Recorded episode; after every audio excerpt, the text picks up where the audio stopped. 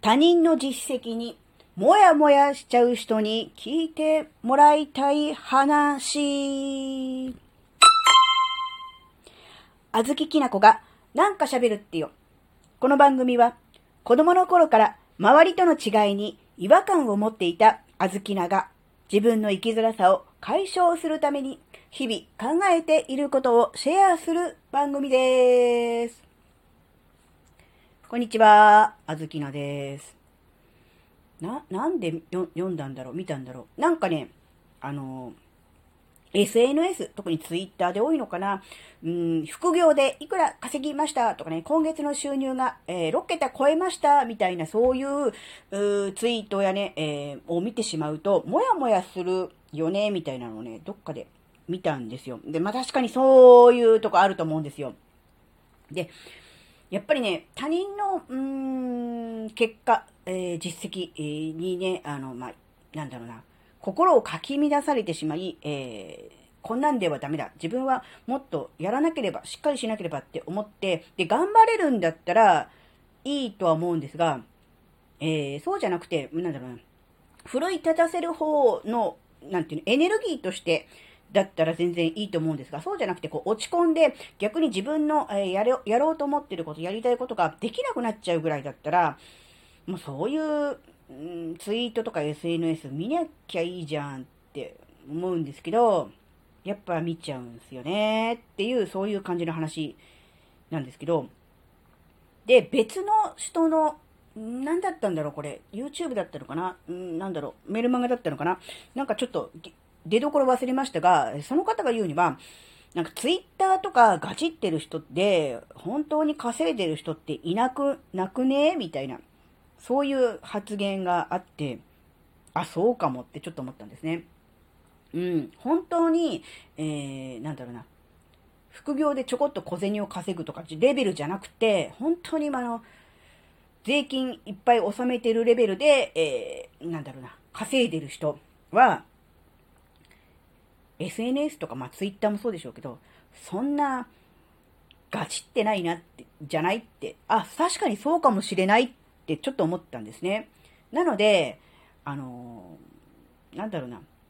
あんま、その、いくら稼ぎましたとかいうツイートとかに真に受けて一喜一憂する必要全然ないなってちょっと思ったんですね。なので、えそういうのを見て心が疲弊疲弊してしまい、自分はダメだと落ち込んだり、あるいは、うん、自分がやりたいことに対して本当にやってていいのかなみたいな疑問をね、感じちゃって、ね、できなくなっちゃう人が、もし、あの、いたとしたらね、それあの、関係ないよっていうことですね。まあ確かに、あずきのも一時期ね、そういう、まあ、ツイートや発言に対して過剰にね、過敏に反応して、なんとかしなければとか、このままでいけないと思って焦って、えー、いろんなものに手を出したこともあります。うん、そうですね。有料、この場合はあの、お金、課金する方の有料ですけど、うん、お金を払って、えー、情報商材を買ったという、そういうこともありましたが、えー、まあ、実際は、うん、なんだろうな、その情報で書いてあったことをそのままやるということは、えー、していません。なぜやらなかったのかというと、やり方が自分の自身のあずきなのやり方とかあれば、なんだろうな、やりたいこととは合っていなかったんですね。なので、あ、違うなって、うん、思ったので、えー、そのやり方は、えー、していません。で、そういうのに何個かこう、なんだろう、あれこれ手を出し飛びつき、で読んでみて、ああ、あずきなの考えてることとは違うなとかやり方がいいとは思えないなって思うのを何個か、うーん、見たりしているうちに、そもそもそこに価値をあまり置いていないんだな、あずきなはって思ったので、うん、他の人がどんだけ稼ごうが、うん、なんだろうな、関係ないなっていう、そこまでいけたんですね。そうなると、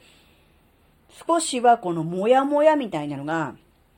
晴れてくるかなって思ったんですね。なので、えー、今ね、えー、他人の、えー、実績に対して、えー、もやもやしちゃう。ね、見ると、うん、焦りを感じるっていう人は、無理に焦っちゃダメとか言うよりかは、うーん、自分のその今の気持ちに正直になって、ある種の、なんだろうな、ノウハウコレクターに自分からなってみる。ノウハウコレクターっていう言葉自体が、いい意味で使わないじゃないですか。ノウハウコレクターはダメだよとかね。あの、そう、そうなってませんか？みたいな感じで使うので、ノウハウコレクターにあえて自分からなってみようっていう人いないと思うんですけど、なんだろうな。うん。あえて有料無料も、なんだろうな。自分が気になったものに関しては、えー、なんだろうな。取り入れてみる。読んでみる。で、あ、でも、これ自分のやり方と違うなとか、考え方が根本的に違うんだわって分かれば、自分が本当にどうしたいのかっていうことに気づけるじゃないですか。だから、なんだろうな、あえて右往左往してみる、ジタバタしてみるっていうのも一つ、うん、大事なのかなっていうこともね、考えました、うん。そういう時期なんだと。今自分がこう焦りを感じているっていうのは、まあ、事実というか、それは本当なので、そこで、えー、焦っちゃダメだとか、えー、こういう情報を見るからいけないんだって言ってシャットダウンしてしまうと、確かに、えー、心の平穏は、え保てると思います。でも、自分の中の本心に気づくことなく心の平穏を保てたとしても、また別の時に何かの形で出てきたりとかすると思うんですね。なので、そこで、え無理やり蓋をしてしまって、え自分の心の奥でくすぶらせておくぐらいだったら、ちゃんとこう、なんだろうな、そ、この今の段階で、え処理してしまった方が次に行き、行けるから、なんだろうな、結果的に時間も労力も、ある意味お金も無駄にしないで済むのかなって思ったんですね。なので、うん、もやもやしている人がいたら、うん、なんだろうな、自分のそのモヤモヤと向き合うために、あえてジタバタしてみるね。試行錯誤してみる。あえて、あのー、なんだろうな。世の中に出ている情報に触れてみるっていうのもね、いいのかもしれないなって思いました。はい、えー、今回のお話があなたの生きづらさ解消のヒントになればとっても嬉しいです。ここまでお聴きくださりありがとうございました。それではまた次回お会いしましょ